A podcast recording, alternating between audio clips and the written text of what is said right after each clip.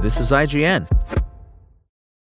Step into the world of power, loyalty, and luck. I'm gonna make him an offer he can't refuse. With family, cannolis, and spins mean everything. Now, you wanna get mixed up in the family business. Introducing The Godfather at ChumbaCasino.com. Test your luck in the shadowy world of The Godfather slot. Someday, I will call upon you to do a service for me. Play The Godfather now at ChumbaCasino.com. Welcome to the family. VGW Group. No purchase necessary. Void where prohibited by law. See terms and conditions. 18 plus.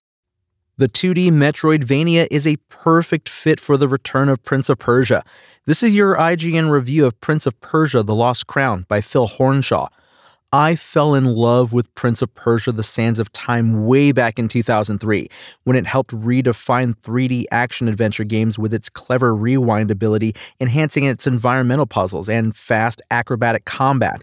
But while the aughts saw a bunch of sequels with similar elements, none ever quite hit the same heights as The Sands of Time, and the 2010s were a parched desert for the series. But like an oasis, Prince of Persia The Lost Crown finally nails what I loved about those classic Prince of Persia games, and it does so by placing the series' best ideas within a 2D Metroidvania framework that calls back to the roots of the 1989 original. The Lost Crown excels in both the elements that make for a great Prince of Persia platforming and combat. The 3D games sometimes struggle with cameras that can be tough to wrangle in tight spaces or that make it difficult to gauge distances, and often solve the problem by just locking the camera in place in tricky spots. Combat has a similar problem.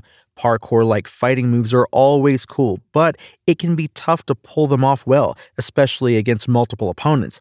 By bringing the whole game to a 2D viewpoint, The Lost Crown is able to hone in on precise, snappy controls that always feel great and you can always see exactly what you need to do.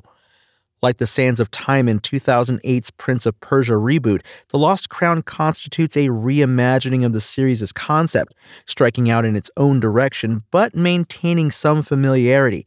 The enticing basics are the same as a quick, acrobatic protagonist, you explore a massive, semi ruined location covered in deadly traps and filled with various soldiers and monsters you must overcome with strength and cunning, and time shenanigans are afoot.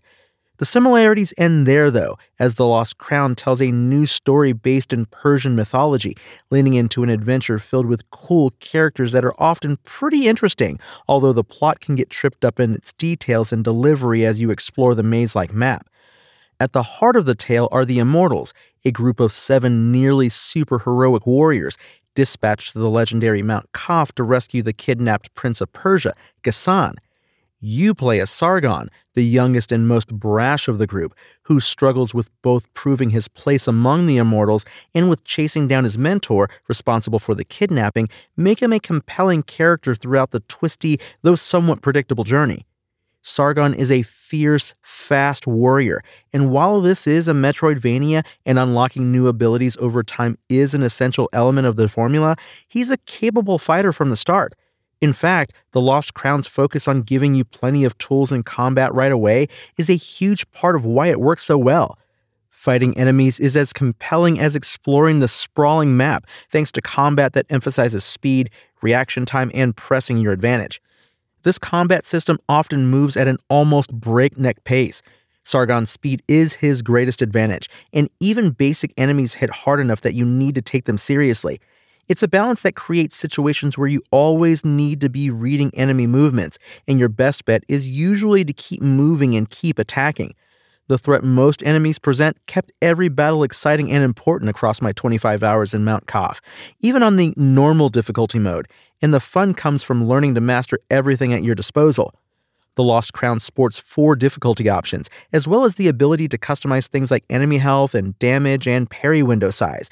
And combat is exciting enough that I'm looking forward to starting new runs on the tougher levels to put my skills to the test. One of the Lost Crown's best ideas is to increase its focus on melee action beyond what you might expect from a Metroidvania's combat system, almost Sekiro Shadows Die Twice meets Devil May Cry. Your goal in fights is to create and maintain combos that can give you an advantage. Kicking smaller enemies into the air allows you to juggle them and keep them from fighting back, while the goal with larger enemies is usually to get behind their defenses to evade their blows while ravaging them with your own. In addition to regular strikes, upward and downward attacks, and aerial maneuvers, Sargon also has moves that chain off dodges and slides, and heavier attacks that can be charged up or change depending on when you execute them in a chain.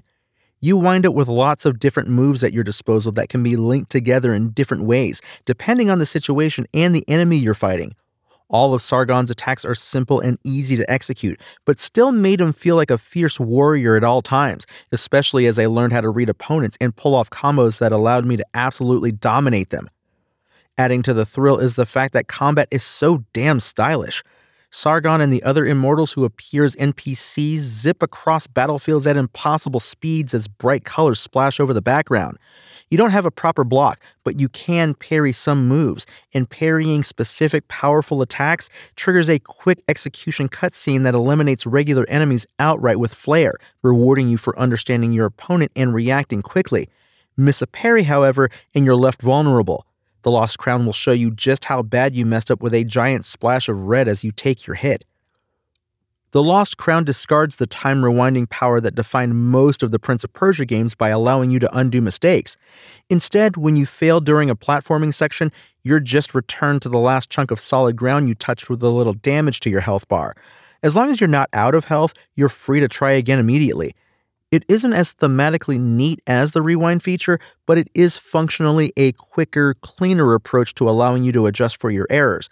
It's rare that a platforming section feels too long or is annoying to repeat since you can make additional attempts almost instantly, and you only really suffer consequences when you fully run out of health.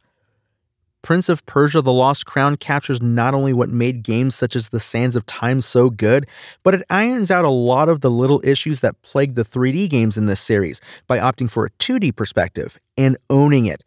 It also works extremely well as a traditional Metroidvania, sticking with tried and true elements of the genre, but executing on them with precision. The story can feel a bit jumbled at times, but it's the fast and fun combat system, the tight and satisfying controls, and the stylish look and feel that elevate Sargon's journey and make The Lost Crown a worthy successor to the best of the Prince of Persia legacy. Prince of Persia The Lost Crown's IGN score? 8. Thanks for listening to IGN. My name is Tony Jackson, and for the latest Prince of Persia updates, visit us at IGN.com. Spoken Layer. With the Lucky Land slots, you can get lucky just about anywhere. This is your captain speaking. Uh, we've got clear runway and the weather's fine, but we're just going to circle up here a while and uh, get lucky.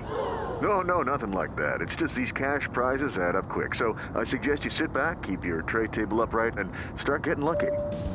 Play for free at LuckyLandSlots.com. Are you feeling lucky? No purchase necessary. Void where prohibited by law. 18 plus terms and conditions apply. See website for details.